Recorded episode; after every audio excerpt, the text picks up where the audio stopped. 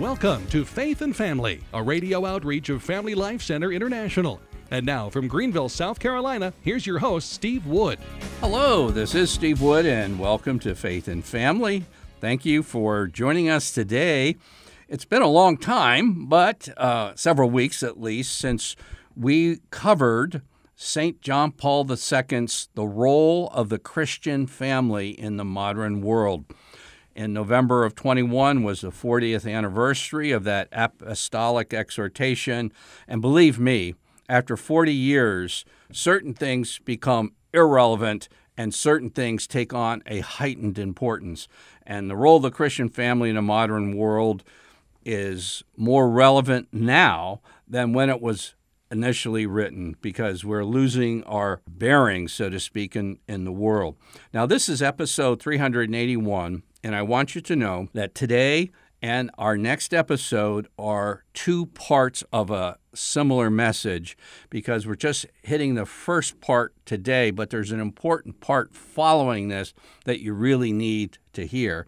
But what we're going to deal with today is divorce. And we're going to start the question why Catholics can't divorce. But I want to start with a special note. Uh, the reason I'm doing this broadcast, and the reason behind a lot of what I do on Faith and Family Radio is simply I don't want to see people get hurt. I don't want to see adults get hurt. I don't want to see kids get hurt.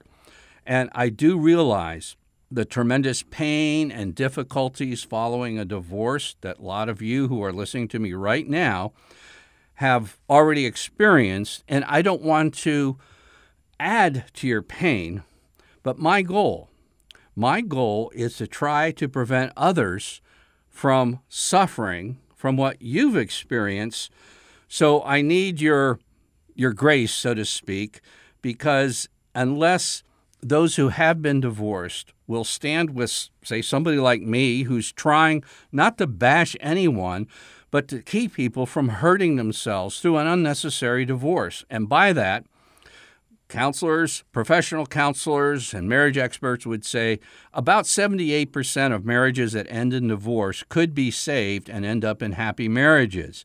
And yet, I was at one Catholic men's conference. You may not believe this, but I was asked not to speak on marriage because a number of the men in the audience had been divorced. And I said something to them like I just said to you. I'm not trying to hurt anyone or add to their pain. But I'm asking for those who have been divorced to stand with me to try to help those who are tempted.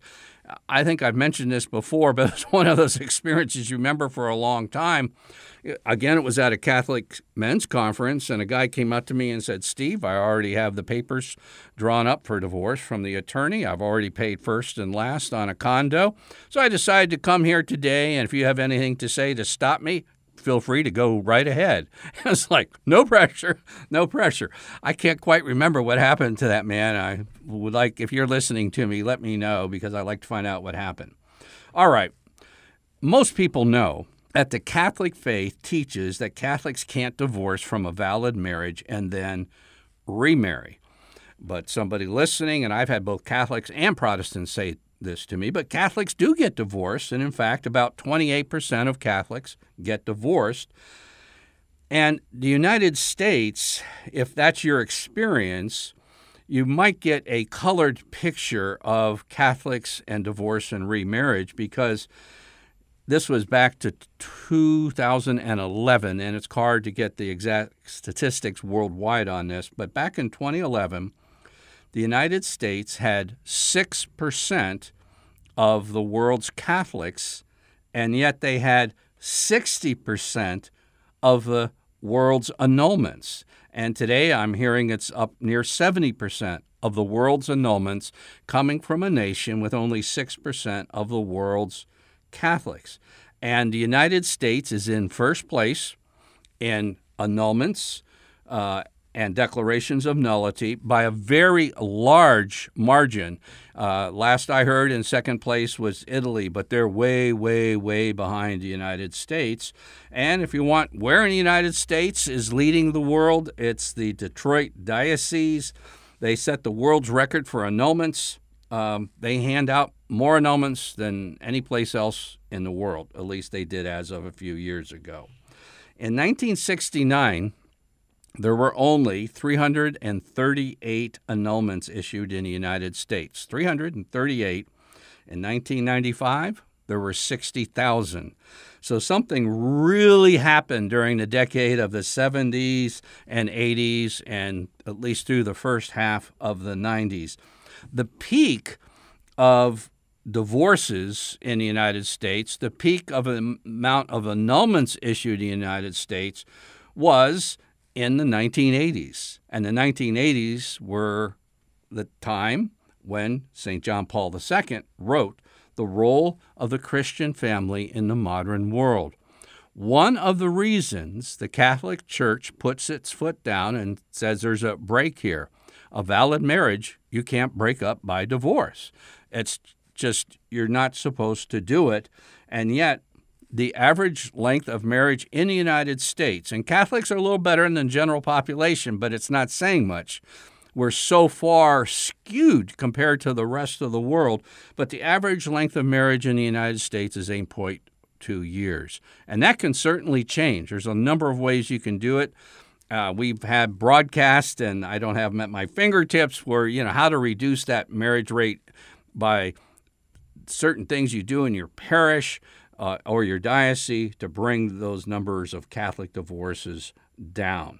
And now the number of annulments uh, now is around 40,000 a year.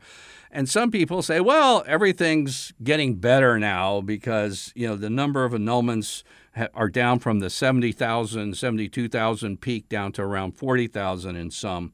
But yet, you need to take into effect a lot of Catholics are just blowing off what the church says about marriage and divorce. Uh, because there's just simply fewer numbers of petitions for annulments. Uh, there's the number of Catholics entering Catholic marriages has plummeted. And so, and at the same time, the Catholic population in the United States has increased. So uh, things may not be as rosy as some commentators might have you believe. So, why can't a Catholic divorce from a valid marriage and then remarry? And I like to illustrate it through a situation, a confrontational situation that I experienced when I was a Protestant pastor. There was a nice young woman in our congregation who wanted to marry a man who uh, had some questions in his life, and including a divorce, and he wanted to remarry and didn't really see a whole lot of uh, stability in there. And I recommended she at least put a serious pause on this. Well, lo and behold, not this girl's mother, but her grandmother was furious at me. And she made an appointment to see me, and I'm I was sure she was going to just really give me uh, you know, a tongue lashing. And she came in. She asked me, Well, why did you say this? And I said this It's my belief that when you're joined in marriage, that the two become one, as Jesus said, that when you divorce, it's nearly impossible for that one to become two again. You leave a part of yourself in that other person, and that other person leaves a part of his self in you. And she looked at me and she said, You're absolutely right. Because she had been divorced and remarried. And so we had a pretty civil conversation and maybe some differences, but we were on the same team. And I say that because I started this broadcast saying, What's my motivation doing this? There's a lot of topics that are a lot easier to cover, believe me, than divorce in the contemporary world. But I just don't want to see people get hurt, adults or their children. And divorce hurts people. And if there's a way to prevent it, and one of the ways you prevent it is saying, Don't divorce. And ultimately, the one who really loves people and doesn't want them to get hurt says this From the beginning of creation, God made them male and female. For this reason, a man shall leave his father and mother and be joined to his wife, and the two shall become one flesh. So they are no longer two, but one flesh. What therefore God has joined together, let not man put asunder. And that's Jesus Christ, as recorded in Mark's Gospel, chapter 10, verses 6, 7, 8, and 9. And what John Paul II does in the role of Christian family in a modern world is simply reverberates the teaching of Jesus in the late 20th century. And I came across this, and when I was in no man's land, I had come to a conviction that Jesus meant what he said when he said marriage was indissoluble, a valid marriage. And I had resigned my pastorate and was reading the role of Christian family in a modern world. And to be quite honest with you, I didn't think much of the papacy. Um, John Paul II came to Boston while I was in seminary, just 45 minutes away. I didn't go see him.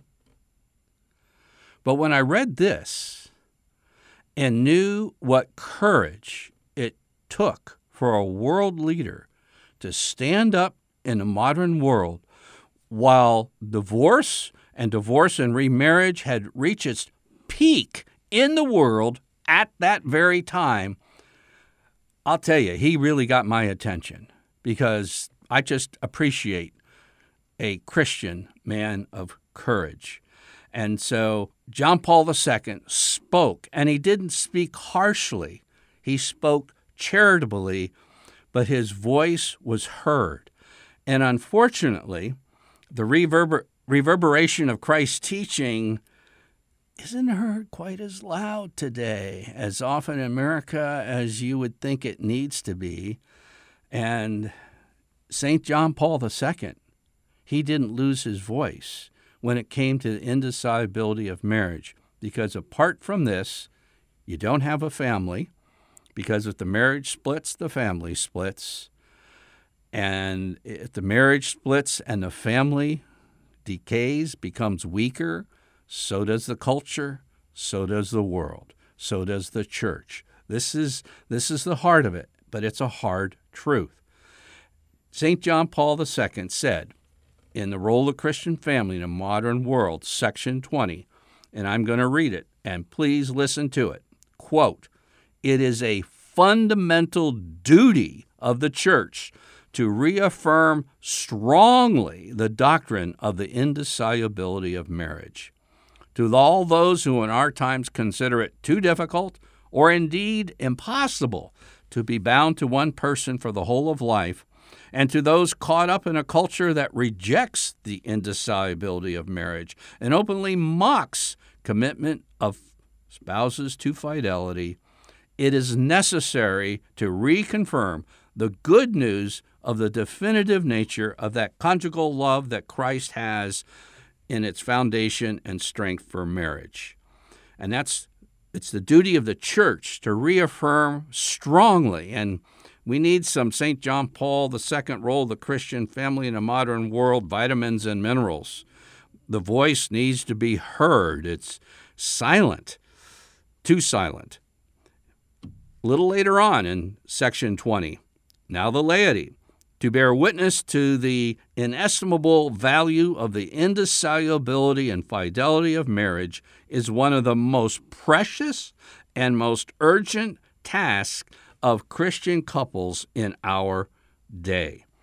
Now, we live in basically a Protestant country. Uh, uh, initially, um, well, actually, it was, it was a Catholic country initially.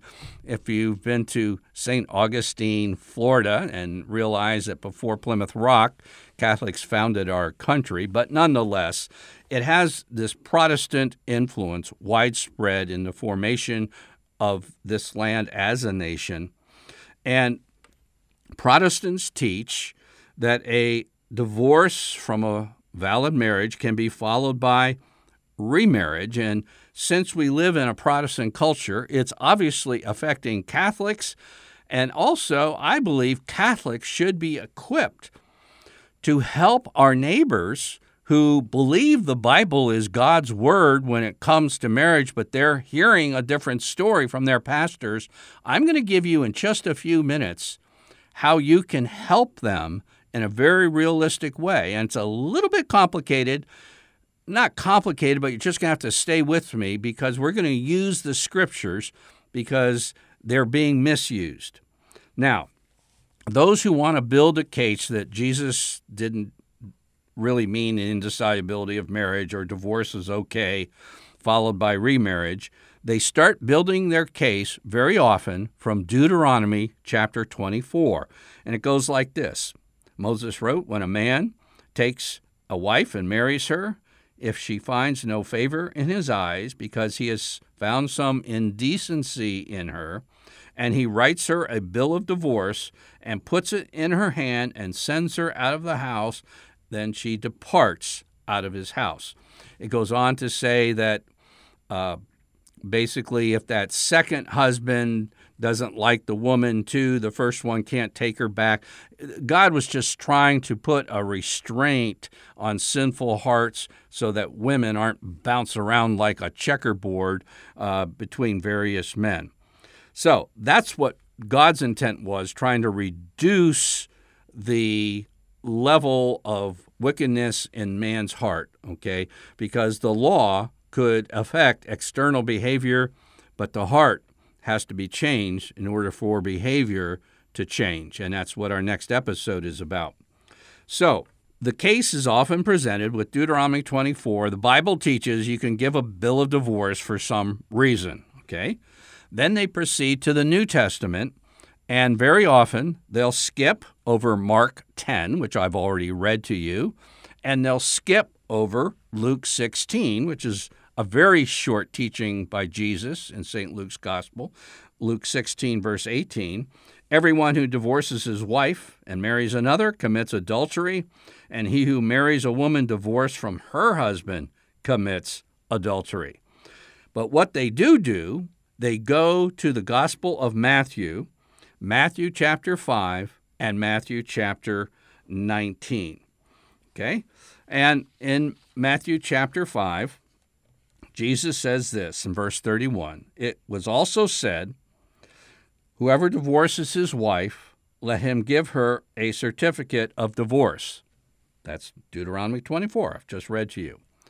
But I say to you, that everyone who divorces his wife, except on the ground of unchastity, this is a Revised Standard Version, makes her an adulteress, and whoever marries a divorced woman commits adultery.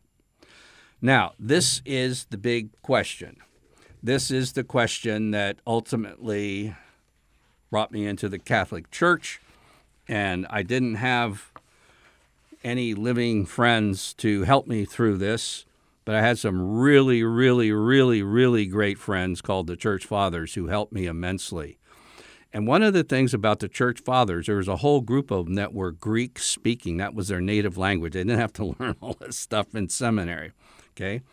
And the Greek speaking Church Fathers, I'll just give you the first thousand years of the church.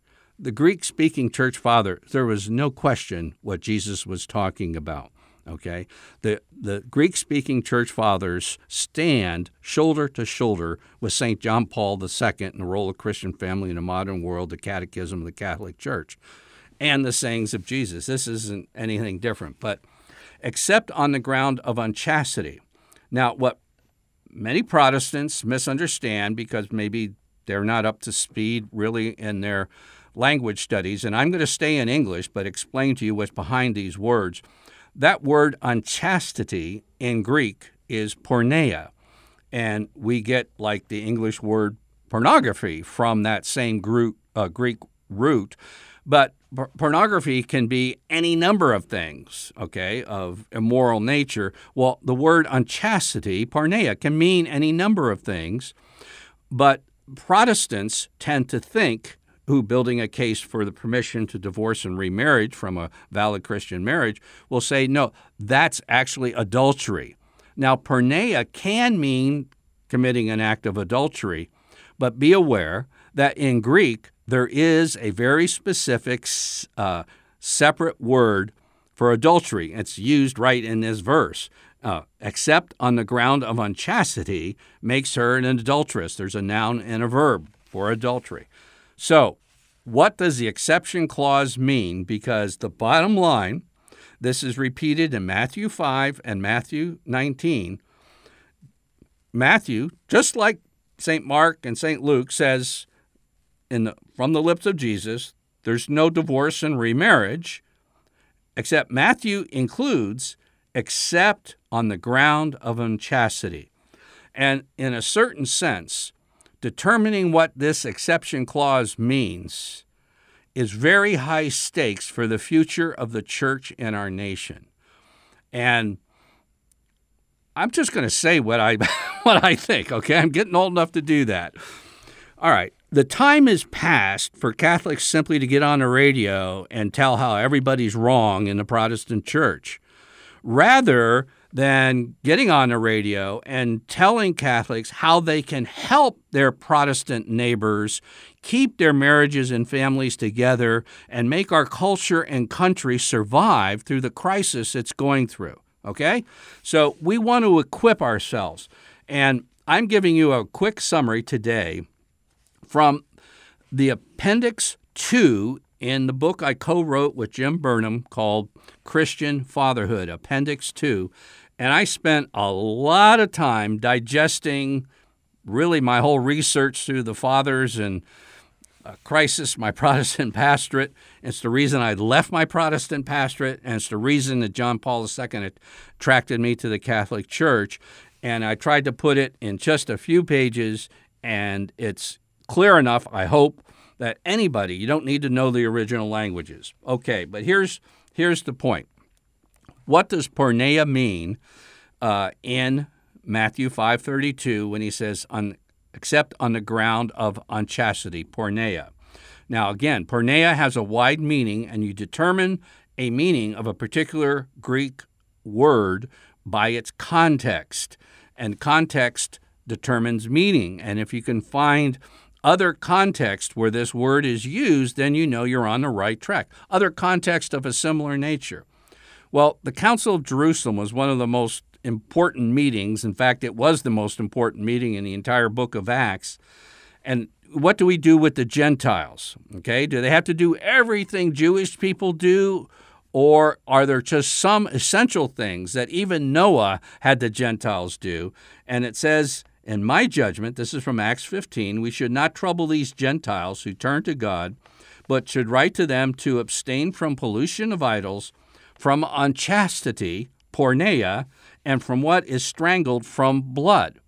Now, all of those things, three or four things, are found in Leviticus 17 and Leviticus 18.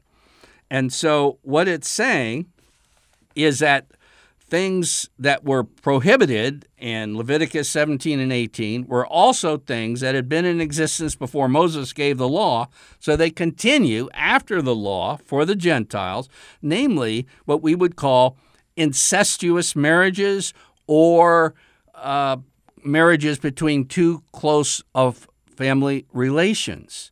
And so those would not be valid marriages. So no one can divorce except those who are in unlawful marriages. And today, for instance, if somebody would have a conversion experience and be in one of the so called same sex marriages, the same would apply. They could divorce from a homosexual marriage if they basically woke up to what the scriptures were saying. Then you go further, and this really brings it home. You have 1 Corinthians chapter 5, starting in verse 1, and in 1 Corinthians 5, there's actually uh, an occasion of incest taking place in this early Catholic church. Corinth was a rather wild place, and not everybody cleans up their act and gets things straight uh, right after they convert. So St. Paul had to write this. It is actually reported that there is immorality among you of a kind that is not even found among the pagans, for a man is living with his father's wife. Okay? There's a kind of morality among you that is not even found among the pagans. Okay, that word translated immorality in Greek is porneia. the word for the immorality in Acts 15 is porneia. The word for unchastity in Matthew 5 and Matthew 19 is porneia. And in 1 Corinthians 5, you have an explicit incidence of incest or, or too close relations having marriage like relations. And Paul says, you know, break it up. Why do you break it up? Because this is an unlawful marriage to begin with or unlawful relation. So what does the exception clause means? It, it just it means that you don't divorce except for those things found Leviticus 17 and 18. These are the same rules that were given to the world through Noah, that were around the time of Abraham before the law was given, and it applies after the law was given. So if you're in an unlawful marriage, you can obviously divorce from that. Other than that, it's lifelong marriage for a valid Christian marriage. I urge you I think it's worth the price of the book because I'm saying this is this is where the future unfolds. John Paul II, in this role of the Christian family in the modern world, says the future of the world and of the church passes through the family. And this is why he declared so strongly that it's the fundamental duty of the church to reaffirm strongly the doctrine of the indissolubility of marriage. Now, we're going to take this next time and see how this transpires and where the really good news for Christian marriage is found in this. So get a copy of Christian Fatherhood Appendix 2, and it's just a few pages, but I think you could use it to really help your neighbors and friends. And I'm Steve Wood, your host, and you've been listening to Faith and Family.